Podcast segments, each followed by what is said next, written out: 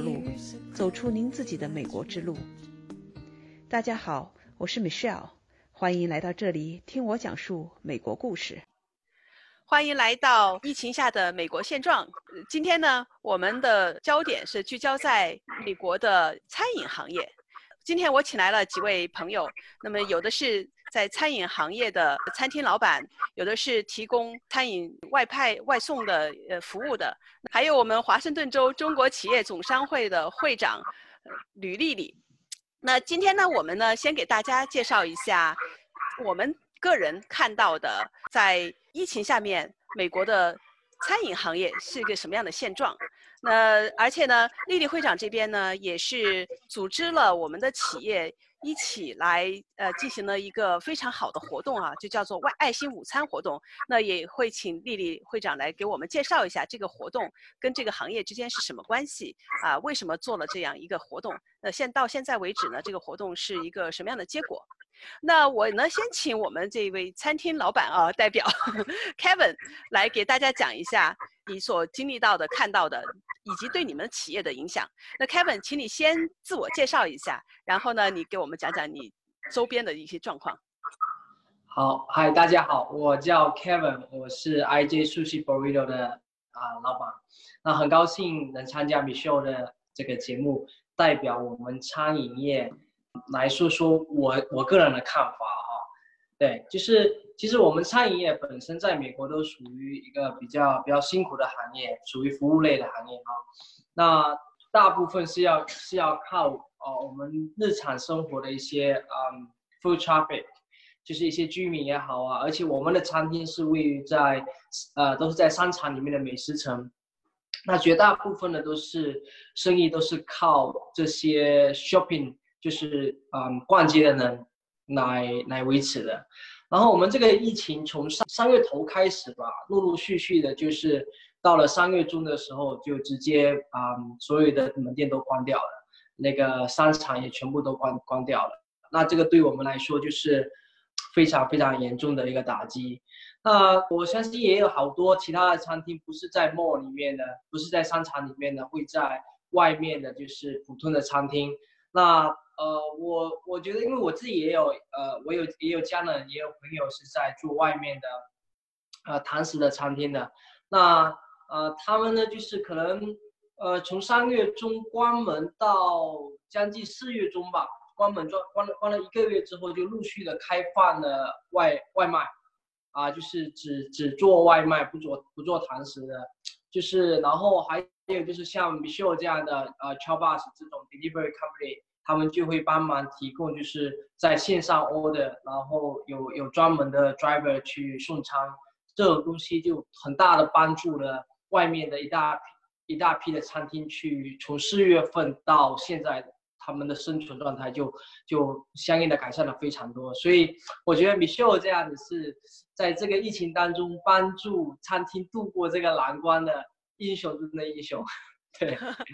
那好，那我们就请呃 t r a v l Bus 的 Michelle 来首先介绍一下自己，然后呢，你可以讲一下，刚才凯文说了，您是帮助他们去送外卖的啊。那你们在这个过程，从一开始疫情开始，那么到后来，呃，经历了一个什么样的一个阶段啊？你看到的一些、观察到的一些现状是什么？呃，大家好，我是 Michelle，我是呃西雅图 t r a v l Bus 的那地区经理。感谢开文 对我们的评价。这个确实疫情来的比较突然，呃，尤其是疫情开始的时候，对我们这个整个餐饮业的打击还是很大的，因为每个人都不敢出来，呃，吃饭了嘛。那对于我们这个送餐行业呢，其实疫情期间我们还是很忙的，就是说可能是我是危急的，就是说生意还可以的，在这个疫情期间吧。那我们主要就是说。呃，很多很多餐厅，不是说很多，就是每一家餐厅都不能做堂食了，所以他们的唯一的收入来源就是 take out 呀，或者是外送。那我们首先我们的 app 是一个比较丰富的这个 app 吧，又有到餐厅你点了，然后你自己去取，还有呢就是说你可以点这个我们送上门。那所以这个期间我们主要就是呃，扩大我们的人员，然后呢，帮助餐厅更好的设计适合外送的餐单，然后更合理的安排我们的线路吧。这个主要也就是这个方面吧。当然，我们也是这个欢迎更多的餐厅的加入，这方面我们也是就是说去 reach out 更多餐厅。嗯，所以你们做这个餐的外送哈这一块儿的话，你们的业务还是非常忙的，而且你刚才还说了还要扩大你们的队伍哈，去送外卖。嗯哼，呃，那我们回过头来问一下我们吕丽丽会长，因为我也知道咱们商会呀，在这个过程中是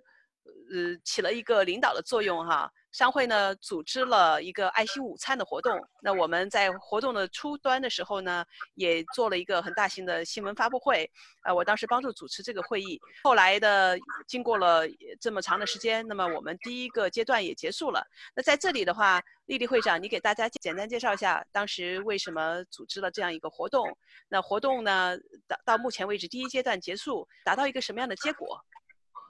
嗯。谢谢 Michelle 啊，谢谢 Michelle 一直就是对我们这个活动呢，就是非常的支持，然后一直也帮我们提供各种资源啊。那我们这个活动呢，是从三月二十三号开始啊。最早呢是多劳坊和呃就是 Kevin 他们 i g Sushi Brudo 他们两家呢是各自在自发的进行捐赠。那咱们呢看到这个情况之后呢，也非常感动啊，就觉得餐厅在这种情况下就是。自身的生存已经受到很大打击的情况下啊，他们还在想着怎么去为这个抗击疫情的事儿去呃做一些贡献，怎么去为这个社区去贡献自己的力量。然后我们当时就想呢，说有这种想法的这个餐厅呢，其实也有很多。我们想在商会的平台上把大家大家组织起来，这样呢就可以更有组织的去做好这件事。那后来呢，我们遇到一个很大的困难，就是说，哎，那我们要是有了很多受赠单位啊，那我们主要送到各个医院呀，包括警察局呀，啊等等，那这么多受赠单位，那后续呢，可能也有很多餐厅来参加，那我们怎么去配送呢？我们要完全靠志愿者自己去配送，可能在管理上有很大的困难。那后续呢，正好呢，那个我们的配送服务公司啊，就是 t r u Bus，呃，他们参加进来，那实际上这个。难题呢就迎刃而解了。那我们在整个这个活动的进行过程里边啊，其实呃相对来说还是很顺利的。我们的倡议书发出去之后，马上呢就由两家这个发起餐厅呢，然后就变成了六家餐厅来参与。后续呢，我们发过发布会之后啊，就是呃您主持的那个发布会啊，发布会之后呢，我们就从六家变成了十三家餐厅。十三家餐厅。对这个十三家餐厅呢，我们在前期啊，就是大约不到两个月的时间吧，已经捐赠出一万七千六百二十份爱心餐。那这些爱心餐的价值呢，实际上是达到了三十二万美金。在这个之后呢，那我们这个活动呢，就是得到了社会各界的很大的关注，包括我们的这个友好协会啊，像那个 WSCRC，就是华中理事会，嗯。以及清华 GIX 基金会啊，嗯，受到了大家的这个关注之后呢，我们就联合起来进行了一个就是第二阶段的这个面向全社会的募资啊。那这个阶段呢，我们现在已经募集到了六万两千四百美金啊，我们已经把这个呃资金呢也分配给爱心餐厅，然后呢，我们的目的是想把这个爱心放大，我们就是用这个。呃，社会捐赠的钱呢，继续购买了一些爱心餐，然后再次送到这些呃需要救助的呀，包括我们抗击疫情前线的这些呃机构呃里面去。呃，到现在为止呢，就是说呃我们已经达到了这个原来设定的四十万美金的目标啊，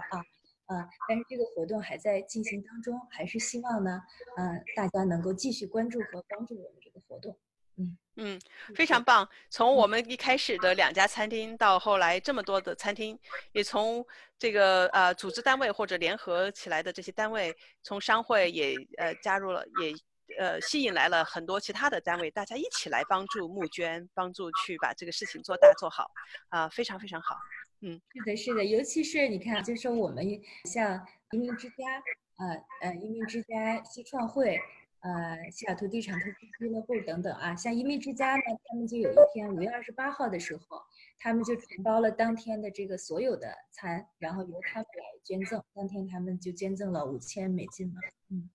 哇，呃，非常强大的力量。嗯。那我想问一下，那现在我们因为已经是到了六月的中下旬了，呃，目前的情况，我们的餐厅啊，现在是处在一个什么样的情况？那我们还是先回到 Kevin 这里啊，呃，我知道您的餐厅因为是在这个 shopping mall 里面，在商场里面，呃，您的情况和这个刚才您说到的一些，他们是在外面的餐厅可能还不太一样哈。那些餐厅那么虽然在疫情期间不能够，呃，在就是开他的店堂食，但是呢，有一些外卖的业务。那您这边的话，现在是呃一个什么样的计划？什么时候能够呃恢复营业，或者说是不是已经恢复营业了呢？能不能给我们讲一下现在的目前的状况？对我们，呃，从六月一号开始，相续的已经陆续的有有一些地区已经开放啊堂食。我们有分第一阶段到第四阶段嘛，对不对？然后我们现在是一点五阶段，那我在波特兰那边，它已经进入到第二阶段了。第二阶段的话，就可以允许好像百分之二十五还是百分之三十的呃 occupation。嗯，然后呢，所以我们的 mall 已经开了。那现在我们在 King County 这边也已经允许我们啊商场也允许开了。我们的 South Center Mall 在昨天第一天呃复工，然后啊生意还还 OK，就是我觉得大家有点憋不住了。憋了三个多月，好像都第一天开门，他们都会来来逛一逛。然后呃，我看到商场里面没有很多的商店开门，就啊稀稀拉拉的。但是我觉得还是挡不住，呃呃当地民众的这种憋了三个多月的这种心呐，还是想出去散散心，呃跟朋友逛逛这样子。然后回到我们餐饮业呢，就是。呃，之前我们说到，从四月中到到呃，我们说六月中吧，就就前一段时间，大部分是以以外卖的，像嗯 Michelle 这样子，啊 c h o p Bus 这种平台在支撑着大家。那现在呢，从六月十五号左右，前后一两天，大家都已经陆续开放堂食了。那对堂食的话，现在的客流量都还是有限，那现在大概限制在百分之三十左右吧。那现在我有认识的几个老板，他们都比较小心，有的他们都还在考虑要不要重新开放这个堂食，还是继续继续维持这种外卖业务。那有几个朋友他们有有尝试着去开堂食，但是好像效果不是很理想。第一，可能呃大家还是觉得在一个一个餐厅里面相对密闭的环境里面坐着一些陌生人。啊，还是在吃饭这种东西，还是不是那么那么安全啊？但是还是有人呐，但相对就是说比较少一些。所以我觉得吧，就是大家如果可以在外卖平台上面可以先生存一段时间的话，咱们现在已经不说可以盈利了，大概就是大家如果能够 survive 的话，已经算是不错了。呃，支支付房租啊，员工啊，去维持这个生意的运转啊，我觉得都蛮难的。现在大家。如果大家，我我相信很多老板他们也是这么想的啦，就是只要不会，嗯，亏损的太厉害，他们还是更愿意于维持现状啊，做做外外卖，再做一段时间，等这个疫情在更加稳定的时候，我觉得对员工也好啊，对我们的客人也好，对我们整个整个社区的环呃安全来说，都是一个一个好事。不然的话，现在过早的进入到 normal life，就我们也会担心。二度感染啊，就是这个疫情第二波再回来啊，怎样？其实对于我们二次伤害的话，那严重就严重性就更大了。我们也希望三个月之后就是一次性的吧，我们不希望说三个月只是一小波之后再来一波这样子，对于我们伤害会更大。希望这三个月就已经已经 over 了，对。嗯，呃，宁愿时间长一点哈，这个一次把它搞干净了，疫情真的消失了，然后。不要不要回头再来，对，嗯，餐厅的情况我们看到是现在这个确实是对餐厅的业务影响非常非常大哈。到目前为止，我们还不知道什么时候能够真正的恢复到正常。呃，那我也很好奇哈，就是呃去了不管是商场还是去餐厅的人，那么现在美国因为美国民众啊，大家讲究自由嘛，以前是很多人都拒绝去戴这个口罩哈。现在是什么情况？大家会比较自觉的戴上口罩去商场，然后去你们餐厅吗？对对对，这一点的话，就是我们只能说相相对而言吧，相对美国群众呃以前那种习惯来说，现在已经我我觉得我们已经要感觉到很满足了。我觉得看到的大概有百分之八十的人都能自动的戴口罩，但是还是会有那么我觉得不会低于 twenty percent 的人，他们就就不会戴口罩啊，就觉得没有所谓啊这种。嗯。还有一些人还是要坚持他的自由哈，他宁愿要他的自由。嗯，但是但是我们现在就是在在商场里面的，嗯，是属于快餐嘛？快餐的话，那在我们自己的餐厅复工的两家，我们在我们在跟客人之间是完全隔断的，就是我们有做那种啊透明的玻璃，都会高过人的。对。那丽丽会长，我也想，呃，我知道你们的平台上哦，是每周都会请来各行各业的人来进行讲座，来帮助这些，呃，我们的 business owner 哈，这些各个行业、各个企业的。呃，负责人和各个企业的老板们去了解现在的一些状况。那我知道，呃，咱们美国这边呢也是出台了很多的政策。那从你这个角度上，你了解的情况，这么多的这个企业来一起参加这些活动啊，那么大家有没有呃去很好的利用到国家提供的这些资源、这些呃项目，来帮助他们去生存下去？呃，我觉得呢，就是像我们前一阵啊，就是可能每一个企业都在申请这个 PPP 弄是吧？那这个呢，它对这个呃，主要是给的是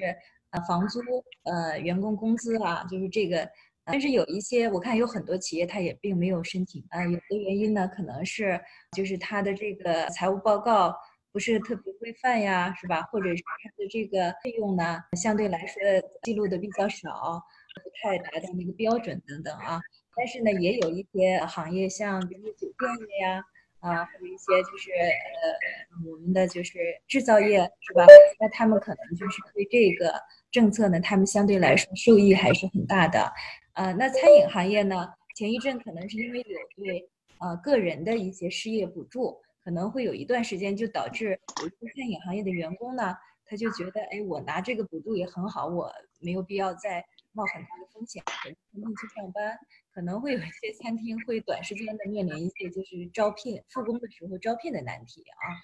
嗯，但是那个对，但是我就是我们是现在觉得呢，就是在这种呃情况下啊，因为这个疫情的这个影响啊，它实际上是呃就是打打击面是非常大的，各行各业它都有一个重新适应的过程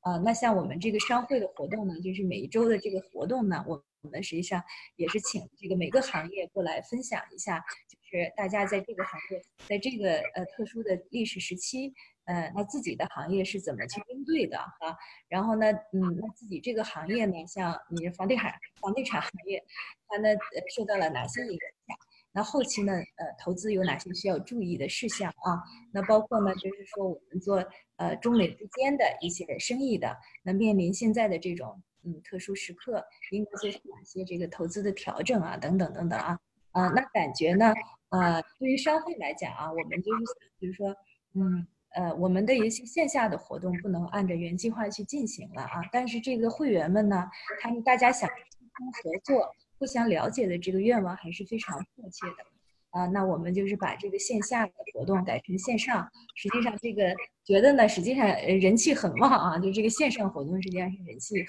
旺。就是咱们说回来啊，就说回来，就是说我们的这个活动，我们的这个爱心餐的这个活动啊，啊，那我们的所有的这个推广啊、宣传呀，实际上都是在这个线上进行的嘛。呃，包括我们这个整个这个义工小组四十五个人，那这么长时间，我们其实大家都没有互相见过面。好多人实际上不是在生活中真的认识，像开门，我们在呃这个视频上见过这么多次面，但我们真正的实际上可能还没有 见过。我们非常盼望的说这个疫情啊能够早一点结束，说我们这个活动的这个小组四十几个人，大家能够真正在一起。对对，所以商会这个平台在疫情期间，一个是起到了一个领导的作用、领袖作用哈，带动了呃各行各业大家一起来抗疫。呃，同时呢，也起到一个知识分享的作用，啊，让各行各业的专家呃以及同行们去互相分享啊，我们怎么去应对疫情，我们怎么去计划未来，嗯，非常好。嗯，回来呃问一下我们超 bus 的 Michelle 这边，嗯，我想您您这边哈，其实在一个很特别的视角上，因为您这边是一头是连接着很多的餐厅，对吧？帮助他们去送餐，另外一头呢，您连接着很多需要餐的，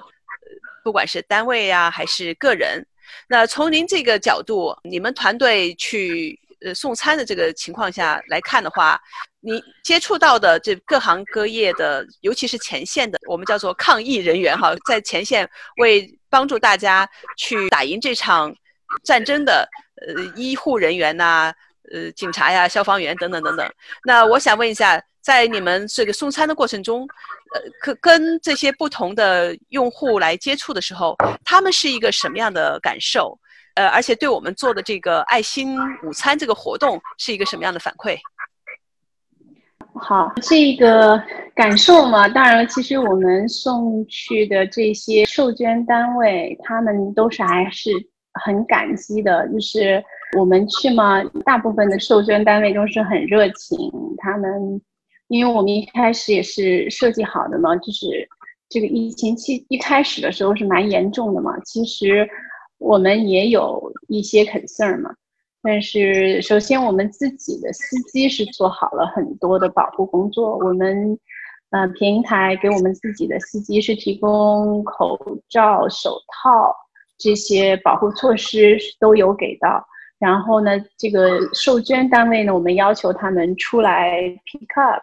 就是到这个 curbside，然后拿进去，因为大部分都是医院嘛，所以而且尤其我们送的这些地方，基本上这些医院都是病人的地方嘛，所以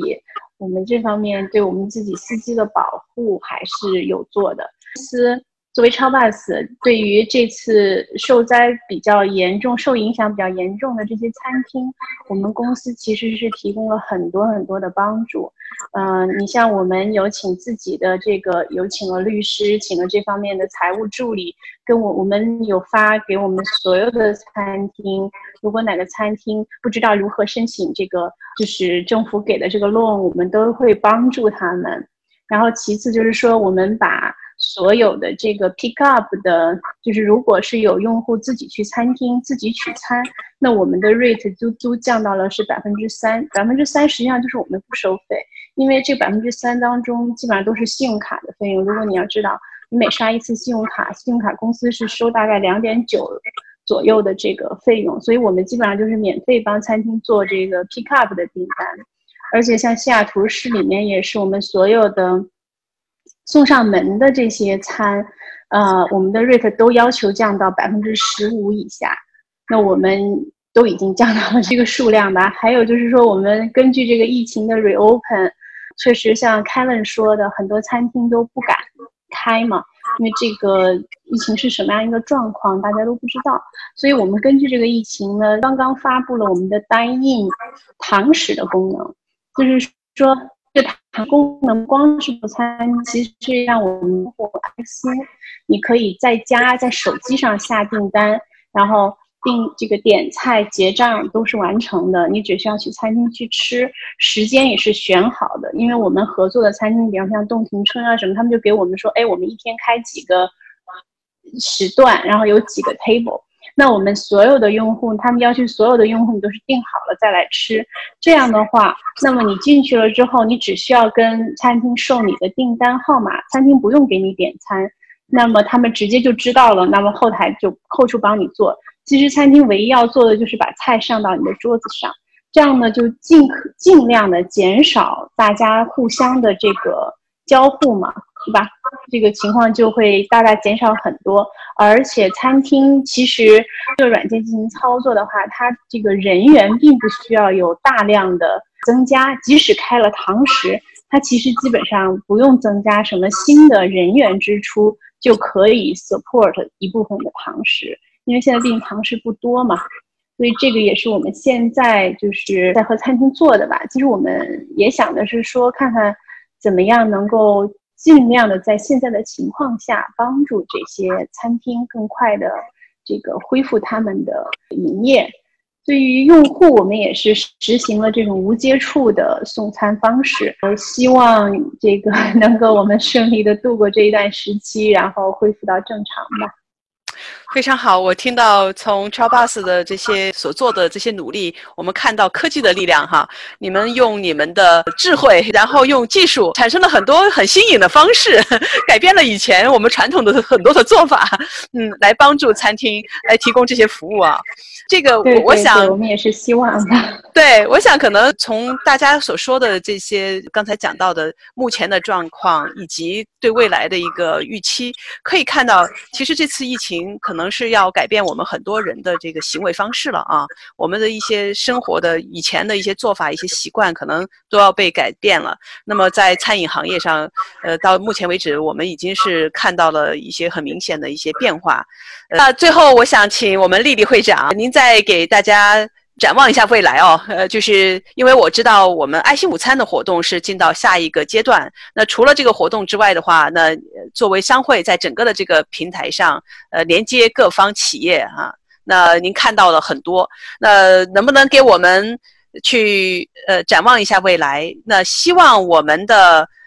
不管是我们的听众，我们的各个行业的。呃，这些企业们，呃，大家能够怎么样的一起来帮助我们的餐厅行业，能为我们的餐厅助一把力，让他们能够生存下来，顺利的度过这个难关呢？嗯。呃，最近呢，就是商会的讲座呢，这个内容啊，已经转为就是危中寻机，就是实际上呢，就是说现在危机危机嘛，就是面对危机的时候呢，呃，它可能是一个重新洗牌的机会啊。那在这个时候呢，有很多人进行了转型，而且也非常的成功。呃，那么就是聚焦到我们餐饮行业呢，是彻底转型是不大可能的，所以他们受这个疫情影响是非常非常大的啊。那我们这个活动的这个初衷呢，就是说最早是想帮助我们这些餐厅老板们一起献爱心啊，这个他们当时有非常简单朴素的这个愿望，想为社区做贡献。那到后期呢，我们就变成了说，希望呢集中全社会的力量，然后也去帮助一下我们的餐厅。那在疫情过后呢，希望这些餐厅他们还能够。呃，很好的存在下去，这样我们还能吃到我们喜欢吃的这些餐啊。我们不希望到哎，疫情过后一看，我们原来喜欢的餐厅都不存在了。